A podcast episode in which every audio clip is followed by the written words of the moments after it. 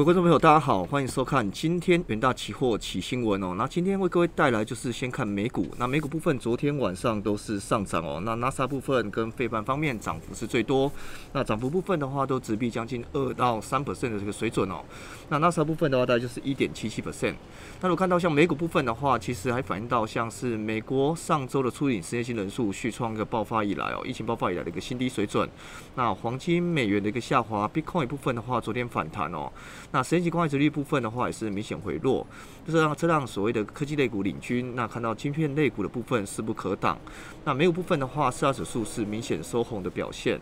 那道琼部分的话，涨了一百八十点，那将近二点六 percent，而，费半。那这块的话是比较强势哦。那如果看到美国部分的话，上周处理失业人数部分，那降到相对来讲低点是四点四万人哦，这比市场预期要低一点。那前值部分的话，倒是相对来讲是向上修正。那以全全球的一个 COVID-19 疫情的一个呃目前确诊人数来看。那大致上的话是持续性的一个飙升哦。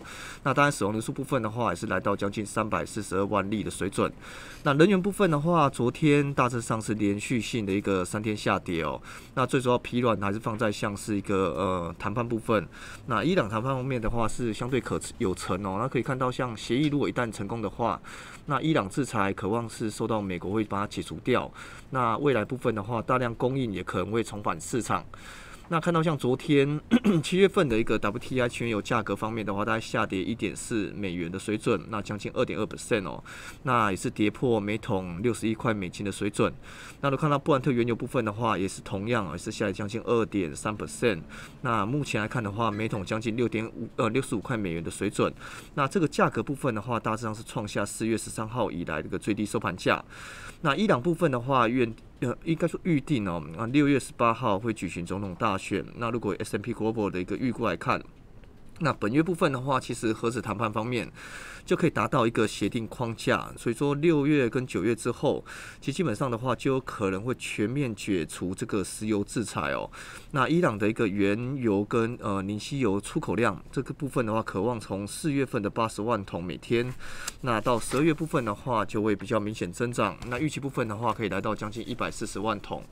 那同时部分呢，我们看到像现在全球呃第三大消费国印度哦，那这个新冠肺炎的一个情况依旧是持续，那也造成原油出现比较明显压力的存在。那我们看到像 EIA 昨天哦，应该说周四公布也看到呃。天然气的一个供应量方面，那这块的话也是一个稍微做增加哦，七百一十亿立方英尺。那比平均来看的话，上周来看就是将近六百七十亿立方英尺来看的话，是多了将近四十亿哦。那如果看到像美国的一个呃国家海洋跟大气管理局的预估，那今年部分的话还是有机会出现一个飓风的一个情况。那大西洋部分的话。这个飓风的季节啊，可能就从我们看到六月一号到十一月三十号，那这个可能会导致像墨西哥湾的能源生产跟炼油活动中断。那再的话，看到澳洲的新闻哦，澳洲部分的话，看到统计局公布，那四月份的失业率方面降到五点五 percent，那这方面的话是连续六个月的下降，也是创下一年来的新低点。那同时部分的话，从整体澳洲的一个就业人数来看，大致上是减少三万零六百人，那这部分的话是低于预期的一个增加呃两万人的水准。所以这一部分的话，其实在昨天的一个呃箱型然后，其实澳洲的经济展望方面还是有很多杂音的存在。那同时部分的话，其实失业率下。下降，但是呢，相形之下，对未来展望方面还是有赖可以看到像中澳关系的改善，或者是中澳关系的恶化哦。这部分的话，我想也是市场上可能会比较期待的一个重点。那这方面的话，也可以期待说，诶，澳币部分之后的一个走势发展。那昨天当然看到像昨天美股的一个下呃上涨啊，是看到像昨天台股的夜盘部分的话，普遍来看都是上涨。那如果夜盘收盘价部分的话，是来到一万六千一百六十二点的水准。那在昨天方面的话，其实整体来看就是一个。疫情的干扰嘛，所以看到像正规盘方面的话，依旧还是跌破一万六千的水准。那昨天比较好一点的话，看到像台子企的一个价差方面出现比较明显的收敛哦。那目前来看的话，只剩下六十八点的一个逆价差。那其他部分的话，如果看到像国际新闻，还可以看到像日本哦。那日本部分的话，也是像呃最近公布的呃机械订单部分哦，这块的话也是相对来讲像是月增三点七 percent，来到七千九百八十亿日元。那制造业部分的话，大概就是月减零点一 percent。那如看到像三月份哦，日本的核心机械订单方面，大家跟去年来看，同期在减少两 percent。那第二季展望部分的话，其实日本的一个内阁哦，那对所谓的一个部分地方政府已经进入紧急状况情况之下，其实这块的话还是比较担忧一点。所以看到长期来看，对日本的一个走势部分，那依旧还是维持所谓的缓慢复苏哦。那这个速度的话，应该会比美国慢了一点。那整体来看的话，表现要回温，恐怕也是会到下半年过后。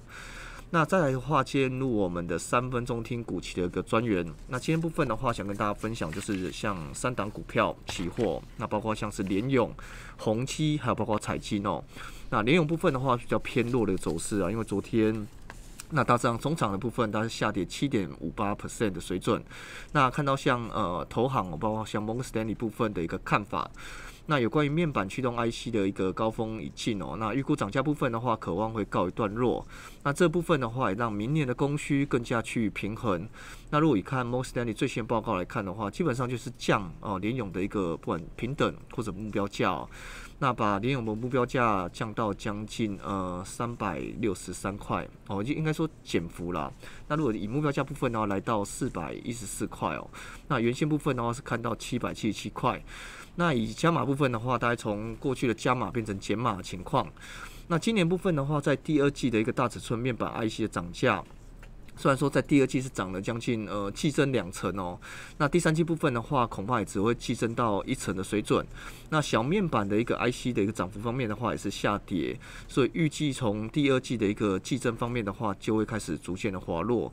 那也就是说，面板驱动 IC 的一个周期部分是趋近于高峰。那预料涨价方面的话，渴望在今年第三季就告一段落，所以这个地方可能也是另外我们看到像智慧型手机，还有包括像呃。电视需求的强度不明朗哦，这个地方也是导致所谓的呃，在联永部分的话，其实获利部分是遭到下修的影响。那看到这个情况的话，其实大致上是今天比较相对来讲，呃，可以期待说一个比较弱势的呼应。那有看到红气部分的话，就是国内疫情升温哦。那各级学校部分的话，都比较采用像线线上教学，还包括远距办公的需求。那宏基部分的话，在昨天宣布推出像万元有找的教育笔电，那锁定学生线上学习的需求。那预料在月底部分的话，会逐步来做一个交货。那从公司派的看法部分哦，这针对像是呃电脑相关需求的一个需求量数倍的成长。那也因应全台这个线上需求的需求，这块可能是比较明显看好的一个利多。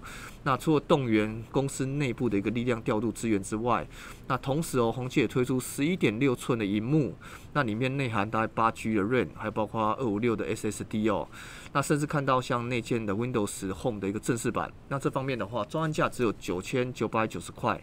那预计在九呃五月底部分的话，开始要做一个交货。那宏基旗下的展基国际的话，也是宣布哦，其实因应在呃企业远距跟学校线上教学。那电脑需求会明显大增哦，那也会提供免费的电脑，那给电脑来做一个鉴检哦。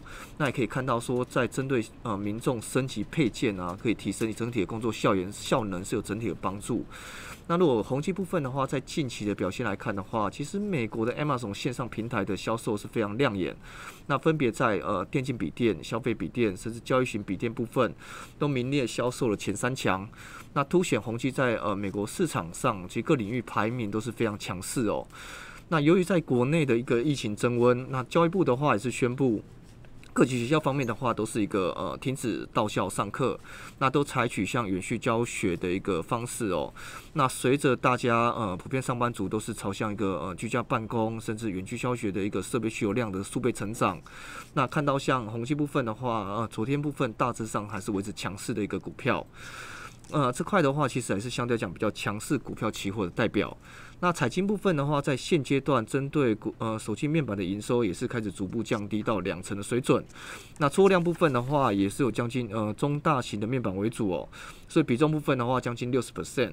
那其中包括像是电啊电，应该说笔电，还有说平板，甚至在车用、工控这块的产品部分，在彩金的一个需求上的话是比较明显强势。